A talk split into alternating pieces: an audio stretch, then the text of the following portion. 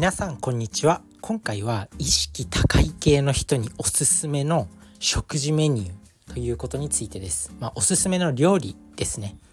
まあ、今日は一品紹介したいと思うんですけどまあ、皆さんも貴重な時間を割いて聞いてくださってると思うんで結論からお伝えします。まあ、それは豚の角煮ですね。もうこれがもうめちゃくちゃいいと。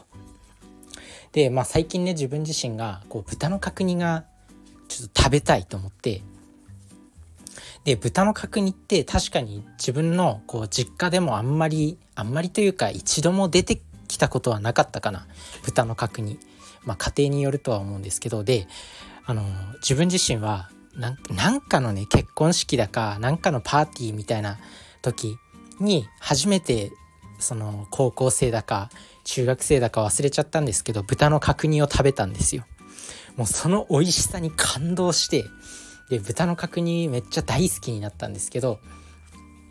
まあそこからまあ大好きとは言ってもなんかそういう自分で作ることもせず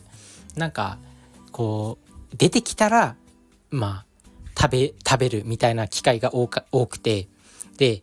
なんかふとね最近思ったんですよ豚の角煮が食べたいとで、まあ、豚の角煮別に作れんじゃんと。何をこう自分は怖がっていたんだろうなんで今までこう自分で作ろうとしなかったんだろう管理栄養士の癖してねしかも。まあそんなわけで作ったんですよ。まあ豚の角煮ってまあ結構ねこう作るのが懸念されがち。まあ結構煮込むんですよやっぱ。柔らかくするためには。まあそんな感じで結構まあ作るのもめんどくさかったりもするんですけどいざこう自分自身で作ってみてちょっと食べてまあ美味しかったんですけどまあこれすごく栄養もいいなっていうふうに思ったんですよ。で、まあ、まずねこうタンパク質がめちゃくちゃ取れる。こう豚の角煮って、まあ、人によ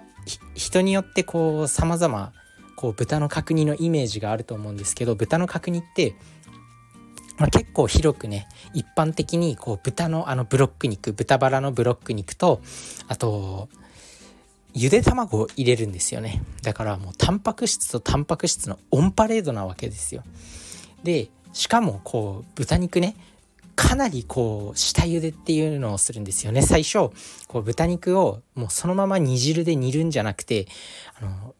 豚肉を豚バラのブロック肉をめちゃくちゃ煮るんですよ。もう1時間とか2時間とか。まあはたまたこうめっちゃ柔らかくしたいならもうほんと5時間とか6時間とか煮込むといいよみたいな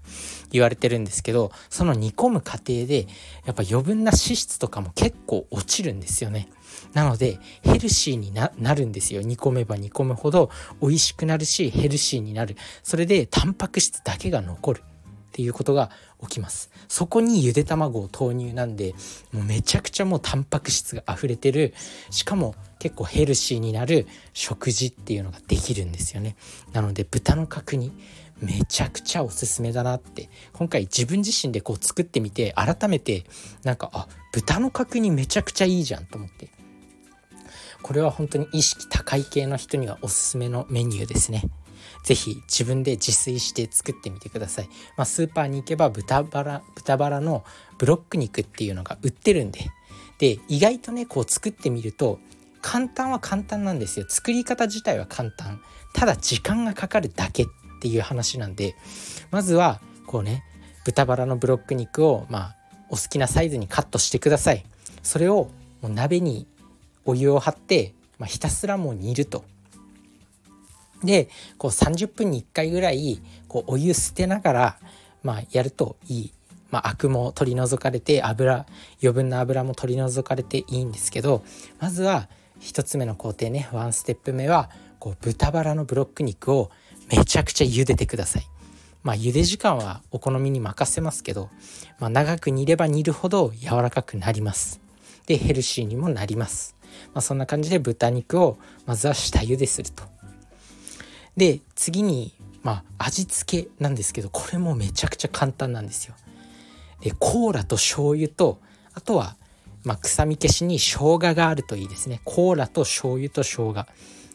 で料理にコーラって思われるかもしれないんですけどやっぱコーラは豊富に糖分を含んでいてでしかもこのコーラをコーラで角煮を作ると何がいいかっていうとお肉が柔らかくなるんですよ。これちょっとね科学科学の話になるんですけど、まあ、ペーハー pH ってあるじゃないですかこれがコーラは2.5なんですよね酸性に傾いてるんですよ。でそれがあの豚肉豚肉をそのペーハーの低い煮汁で煮ることによってより肉がほぐれやすくなるっていう性質があるみたいなんですよね。食品学なんですけど、まあ、そういった性質があるんでコーラと醤油と生姜だけ。もうこの調味料さえあればもう簡単に角煮が作れる。でまあひたすら煮込むと。でめんどくさい人は炊飯器でもうできます。炊飯器にこううんと豚肉の豚バラブロック肉とあと下茹でした豚バラブロック肉とあと醤油とコーラをコーラ醤油と生姜とコーラを入れてもうあとは炊飯ボタンを押すだけ。それでできます。なんで意外とこうね包丁を使う場面も少ないし調味料もめちゃくちゃ簡単だしで美味しい角煮が出来上がる。なので、まあ、意識高い系の人って結構運動もしてると思うんですよね。そんな運動をしてるとやっぱ体ってタンパク質を欲するんですよ。でタンパク質ってもう爪とか髪とか目とかの成分になったり細胞の成分になったりも本当にタンパク質って大事なんですよ。なのでまあ筋肉メニューとしてあとは意識高い系の方の方へのこう料理として角煮はもう本当にとっておきのメニューです。しかもなんか意外に簡単にできると。でまあこういうね似てる時間こういろいろあると思うんですよ。に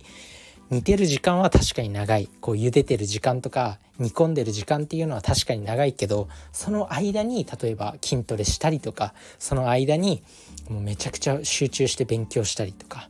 まあ、似てる時間ね30分に1回ぐらいこうお湯豚肉をこうお湯をね30分に1回ぐらいこうお湯変えた方がいいんですけど、まあ、その30分間はもう全力で読書する。で次の30分間は全力でこうアウトプットするとかそうやって組んでいけば確認は簡単にこう作れる。で意識高い系の人たちとめちゃくちゃ相性のいい料理なんですよね。煮込んでる時間かける勉強とか努力もできるんで。なので本当に角煮おすすめだなと思います。是非試してみてください。まあ、本当にコーラと醤油と生姜それで炊飯器があればもう簡単に作れます。是非やってみてください。まあ、分量としてはコーラ 300ml に大さじ醤油4杯ぐらい、まあ、あとは自分でこう煮汁の味付け味をまあちょっと味見して好みの味付けにしてみてください。是非やってみてください。おすすめです。タンパク質をしっかり補給して強い体を作っていきましょう。それじゃあね。バイバーイ。